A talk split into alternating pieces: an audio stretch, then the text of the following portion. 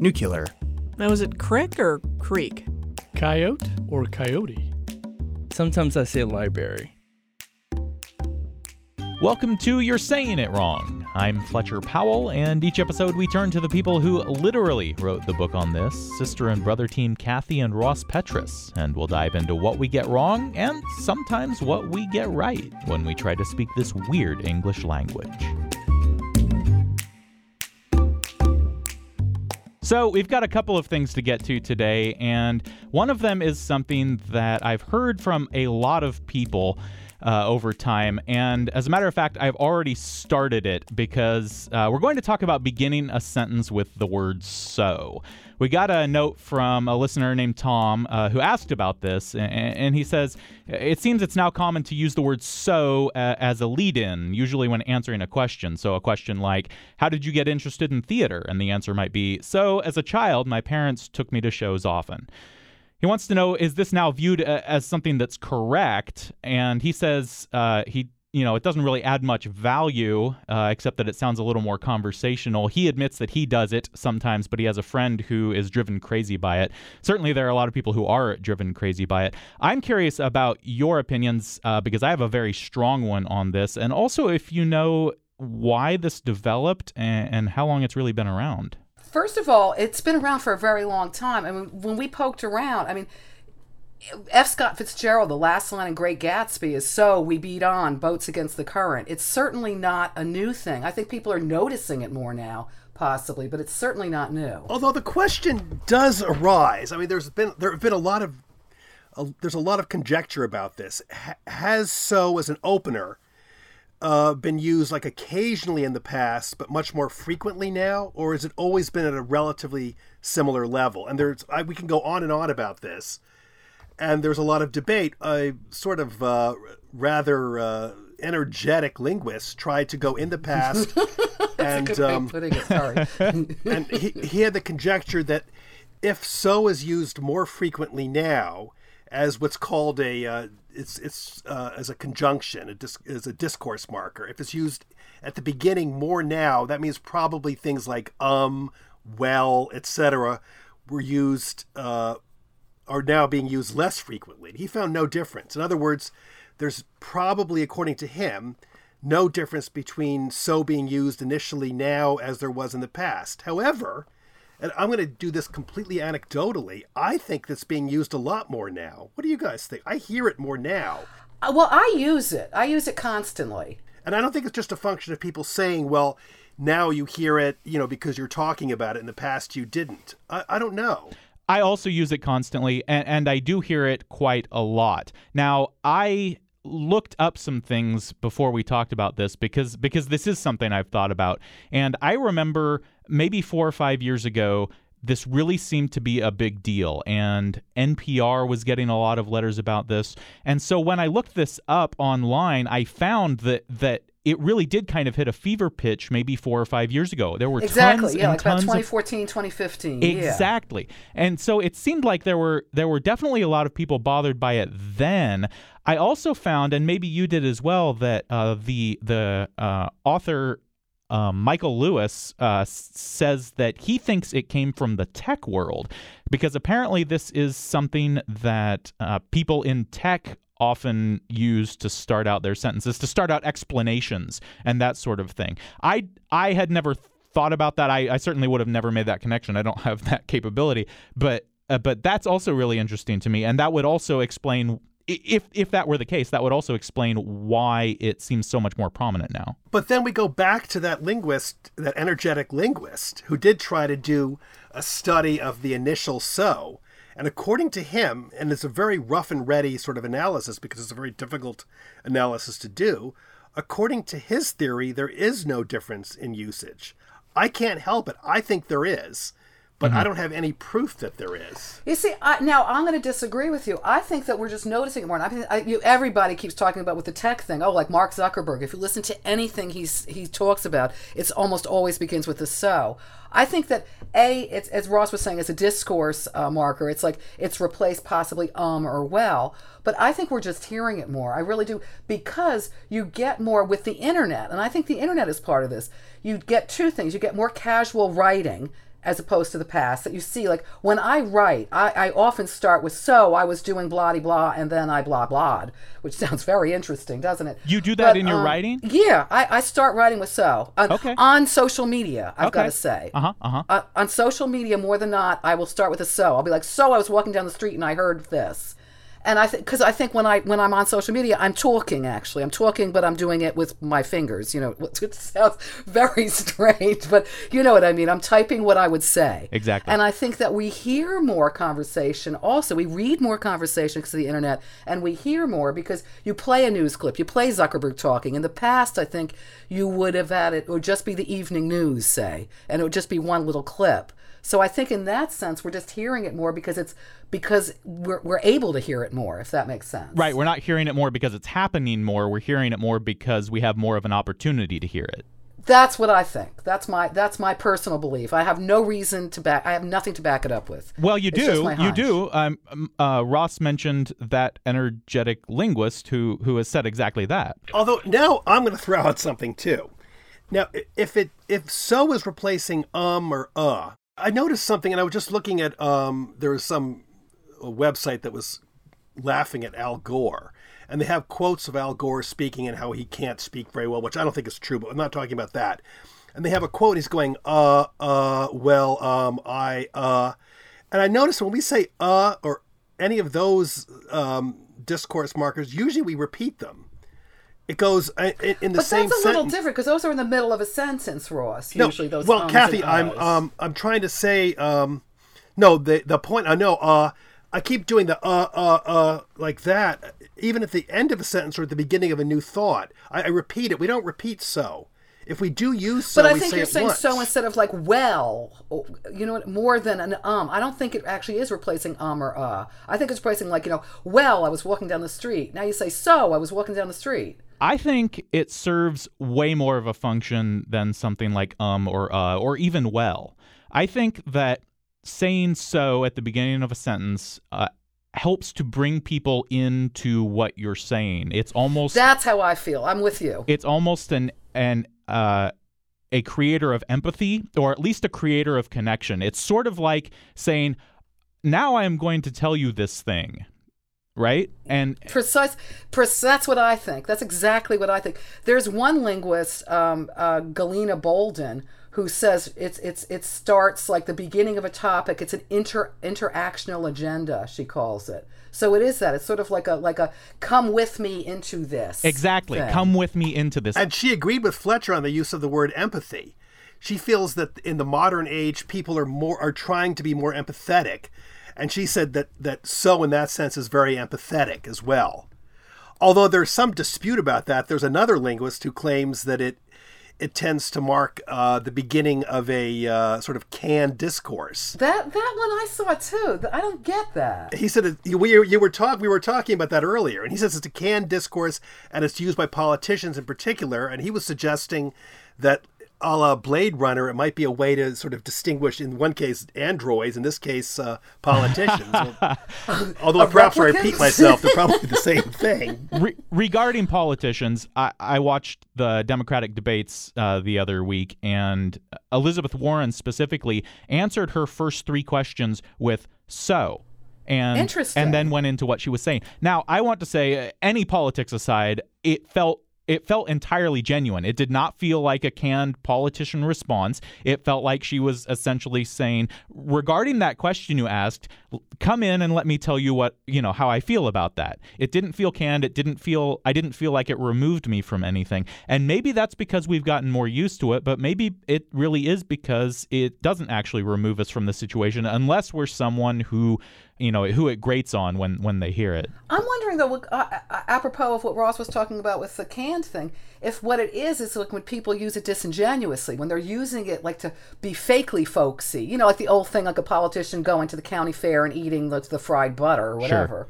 I agree with you. I'm going to add one more thing to it. Another linguist had the idea that we live in a much more fragmented world. Today we're on we're on our iPhone while we're talking to someone while the TV is on in the background.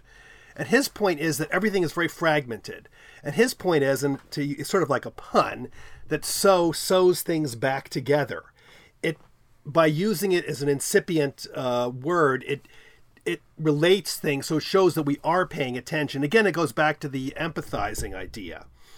It mm. connects us all in a, in a world where we have very fragmented sentences. For example, our sentence structure, our sentences have gotten much shorter in, in the past 20 years. In, in the old, you read a book from 1820 or 1850 or 1910, sentences are longer.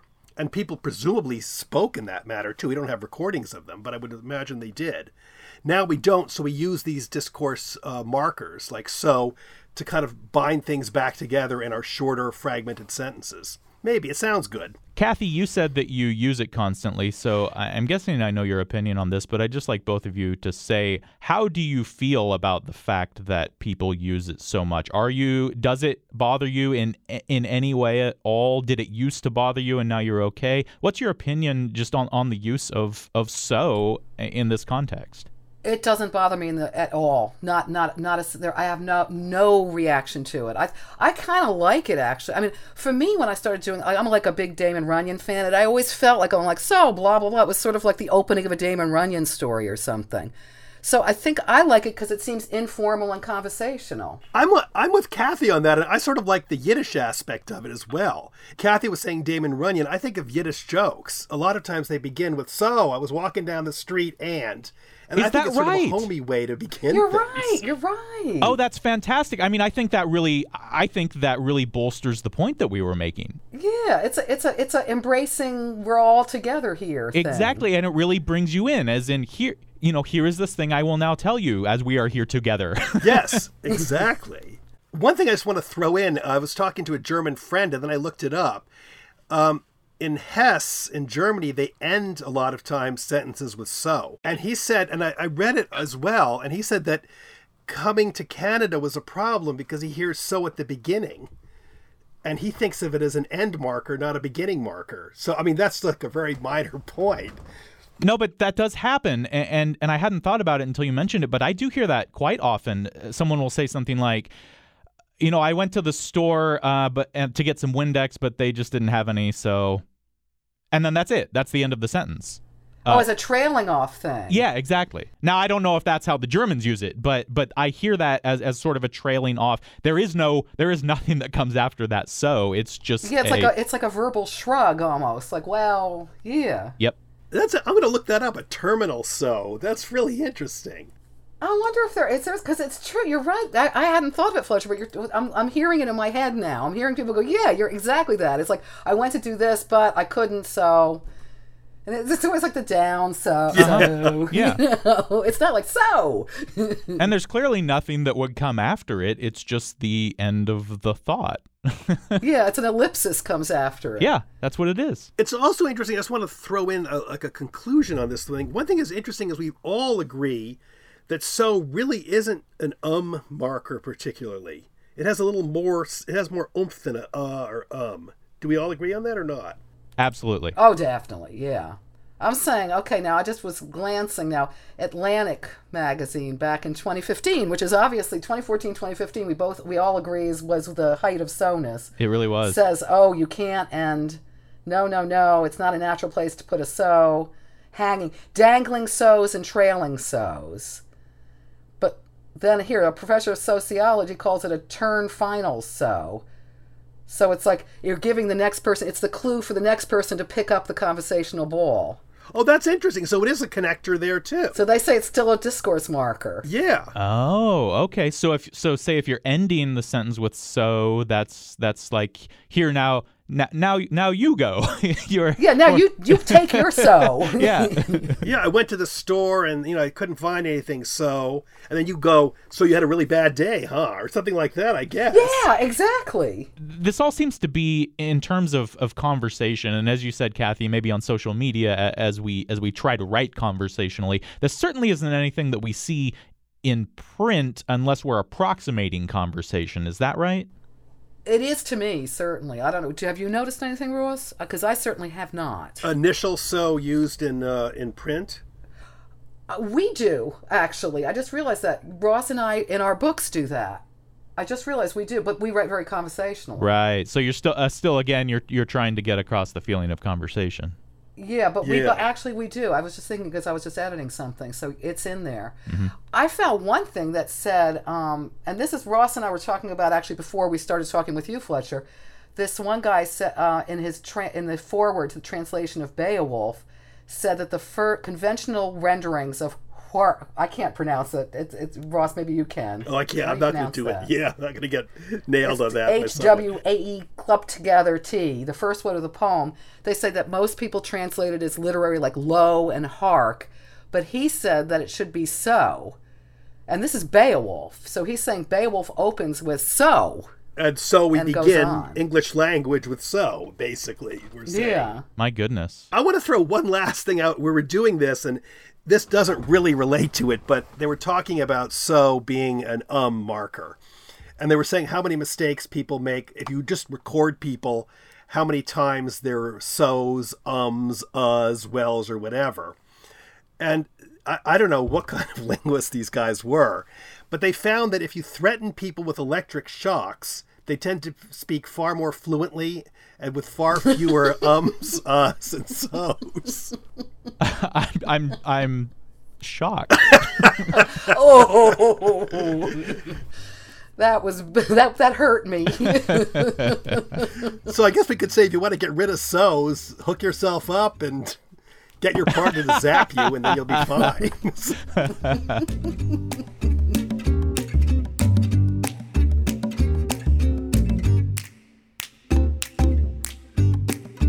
You know, we were talking about politics just a little bit ago, very briefly anyway. Uh, another thing that happened uh, over the past couple weeks was that the U.S. Supreme Court uh, put out a ruling in a gerrymandering case. And uh, I won't go into the details of that, but of course, uh, there was a lot of talk about gerrymandering in the next day or two. Now, the writer, and I, I think uh, he's a presidential biographer, Jon Meacham, came out and reminded everybody, uh, whether they knew already or not, that gerrymandering technically should actually have a hard G. And I'm curious how you guys feel about that uh, and uh, about how we all pronounce it now, because we clearly all say gerrymandering and not gerrymandering. well, I- I mean, words change. The guy's name was Elbridge Gerry. The guy it was named after the, I believe he was a governor, maybe of Massachusetts. Right. Um, and he was uh, guilty or of, of gerrymandering, I'm going to say.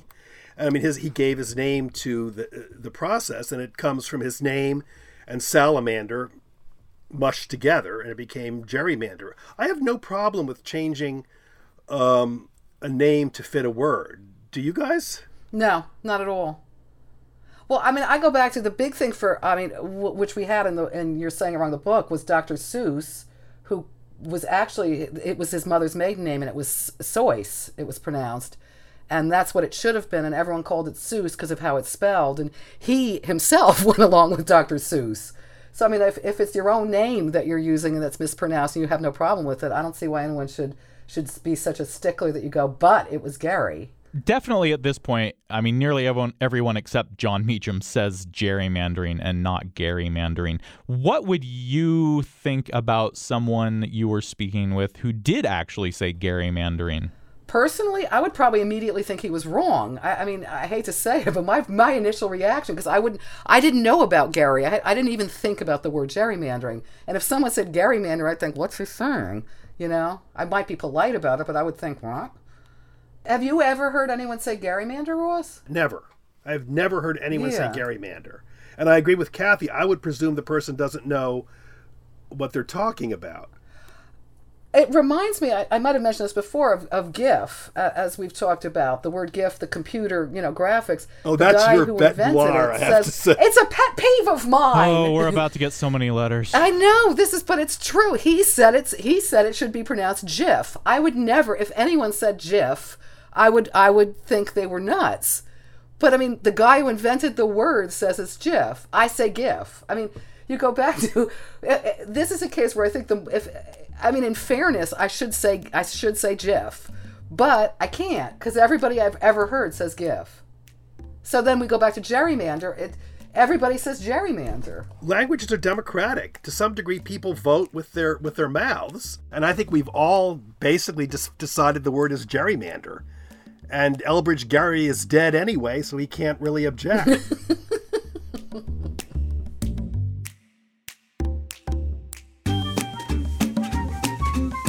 This episode of You're Saying It Wrong has been produced by me, Fletcher Powell, help from Beth Golay and Luann Stevens in the studios of KMUW in Wichita, Kansas. If you have a question for Kathy and Ross, you can tweet it at us. We're at YSIWPod or email me at powell at kmuw.org. And if you like what we're doing, leave us a rating or even a review at Apple Podcasts. I would say, or wherever else you're listening, but I guess it turns out ratings and reviews aren't things you can do on other platforms. We've had some people telling us they haven't been able to do that through their Androids or through other podcast apps. I'm an Apple user, so I don't really know about that. But if you happen to know of other places you can leave ratings and reviews, let us know. And if you do happen to be on Apple Podcasts, please do just take 30 seconds and leave us like a one sentence review. That raises our profile in their system and helps other people find us. And if you can't do that, well, be sure to tell your friends about us. Anyway, the book You're Saying It Wrong was published by 10 Speed Press, and you can find that and Kathy and Ross Petras's newest book, That Doesn't Mean What You Think It Means, at your local independent bookstore. Kathy and Ross have written a lot more. They've got a number of other things either coming out soon or in the works, and you can check out their other work through their website, kandrpetras.com. That's K A N D R P E T R A S.com. Thanks for joining us. We'll be back in two weeks. Oh, and one more thing. Kathy and Ross and I often have random tangents to our conversations that we never have any intention of including in the finished podcast. So a lot of stuff ends up on the cutting room floor. Well, actually, this is all digital, so technically there's n- nothing on the floor.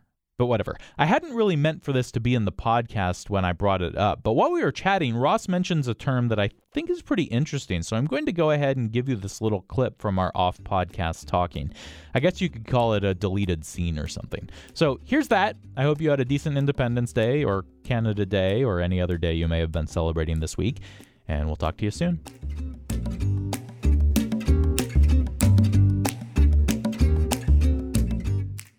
And this I can't I can't believe that I haven't heard more people complaining about this, but I often will start a sentence with I mean, even though I'm not like eh, like you'll say Fletcher, what do you think about that? And I'll say I mean, and then I'll go on to what I'm saying. Have you noticed that? Actually, yeah. When you first said it, I thought, no, I haven't. But when you said it, I, I, I realized that I do. I think a lot of times we block those things out Mm-hmm. in a weird way. Like like when Ross was talking before, he kept saying um and ah, and I, I don't really listen to the ums and uhs. Right. And I think with the I means, I didn't realize it, but yeah, you do do that. I Not do. you, but many do. Oh, I, I yeah, and I do uh, often. Yeah.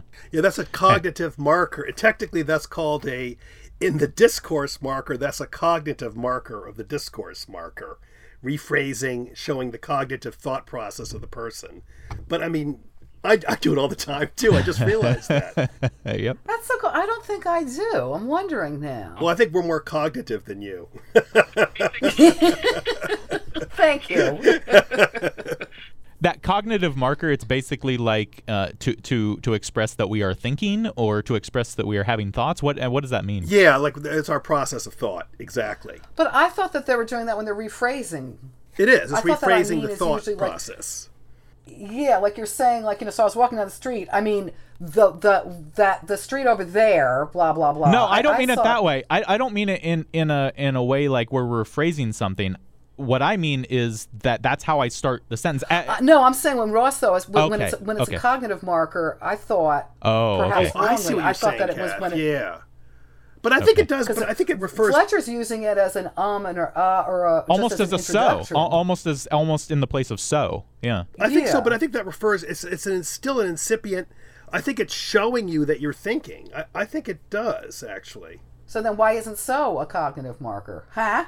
I think actually so is a cognitive marker. I think it does show you're thinking. i think it kind of does but i think it also expresses that you already have the thought and mm-hmm. and you're about to express that thought The process of thinking.